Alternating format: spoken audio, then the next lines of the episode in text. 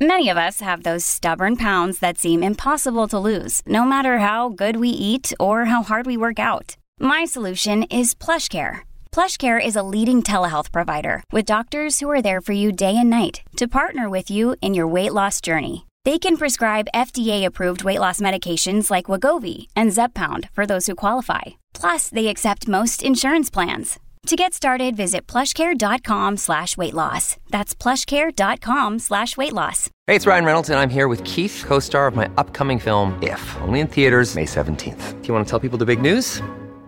All right, I'll do it. Sign up now and you'll get unlimited for $15 a month in six months of Paramount Plus Essential Plan on us. Mintmobile.com slash switch. Upfront payment of $45 equivalent to $15 per month. Unlimited over 40 gigabytes per month. Face lower speeds. Videos at 480p. Active Mint customers by 531.24 get six months of Paramount Plus Essential Plan. Auto renews after six months. Offer ends May 31st, 2024. Separate Paramount Plus registration required. Terms and conditions apply if rated PG. Pourquoi la France est-elle réfractaire au congé menstruel Merci d'avoir posé la question. En France, près d'une femme sur deux est atteinte de symptômes au moment de ses règles, selon les chiffres de l'IFOP en mai 2021. Pourtant, le Sénat a tranché et il s'oppose à la mise en place d'un congé menstruel.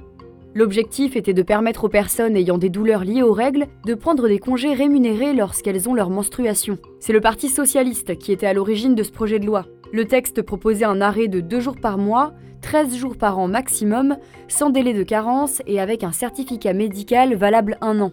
Mais alors, pourquoi a-t-elle été refusée? Eh bien, c'est la Chambre haute, majoritairement composée de membres de la droite et d'alliés centristes, qui a rejeté le texte par 206 voix contre 117. Ces membres expriment des inquiétudes sur les potentielles conséquences indésirables du projet de loi sur le congé menstruel. Concrètement, selon France Info, les arguments mis en avant pour justifier ce refus sont les risques de discrimination à l'embauche, la mise en danger du secret médical ou encore son coût pour la sécurité sociale.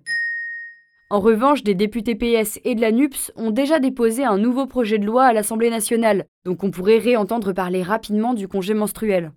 Pourtant, certaines entreprises l'ont déjà mise en place, non? Oui, en effet, de plus en plus d'entreprises, mais aussi des administrations, ont mis en place le congé menstruel sous certaines conditions. On peut citer la municipalité de Saint-Ouen ou encore le département de Seine-Saint-Denis. Good Days, un développeur de logiciels, a fait le pari des congés menstruels. Ils ont confié aux médias Capital que sur les 40 femmes qui composent les 100 salariés de leur entreprise, seulement 5 ont demandé à bénéficier de ces congés, pas tous les mois, ni dans leur durée complète. Autrement dit, on est loin des potentiels abus que dénonçait l'opposition. Et à l'étranger? Pour l'instant, l'Espagne est le premier et aussi le seul pays européen à avoir adopté le congé menstruel. L'arrêt maladie est accordé par un médecin traitant et sans durée limitée. Sinon, c'est en Asie que ce projet est le plus démocratisé. Au Japon, les femmes ont le droit de ne pas aller travailler pendant leurs règles depuis 1947. En revanche, elles ne sont toujours pas payées en leur absence. En Corée du Sud, elles ont droit à un jour par mois, qui n'est pas non plus payé. D'après Ouest France, les entreprises qui ne respecteraient pas ce droit risqueraient des amendes très salées, pouvant aller jusqu'à 5 millions de won, environ 3750 euros. On peut aussi citer l'Indonésie, qui accorde un ou deux jours payés en début de cycle au bon vouloir des entreprises. Taïwan, qui donne droit à trois jours par an, ou encore la Zambie, en Afrique australe, où une loi permet aux femmes de prendre un jour de congé supplémentaire par mois sans préavis ou certificat médical. Tandis que selon un sondage de l'IFOP, 66% des Françaises sont favorables à l'instauration d'un congé menstruel, on peut penser que cette bataille législative est loin d'être terminée.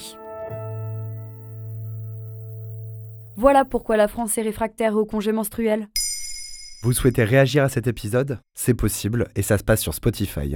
Vous pouvez commenter l'épisode et répondre au sondage du jour directement sur l'appli.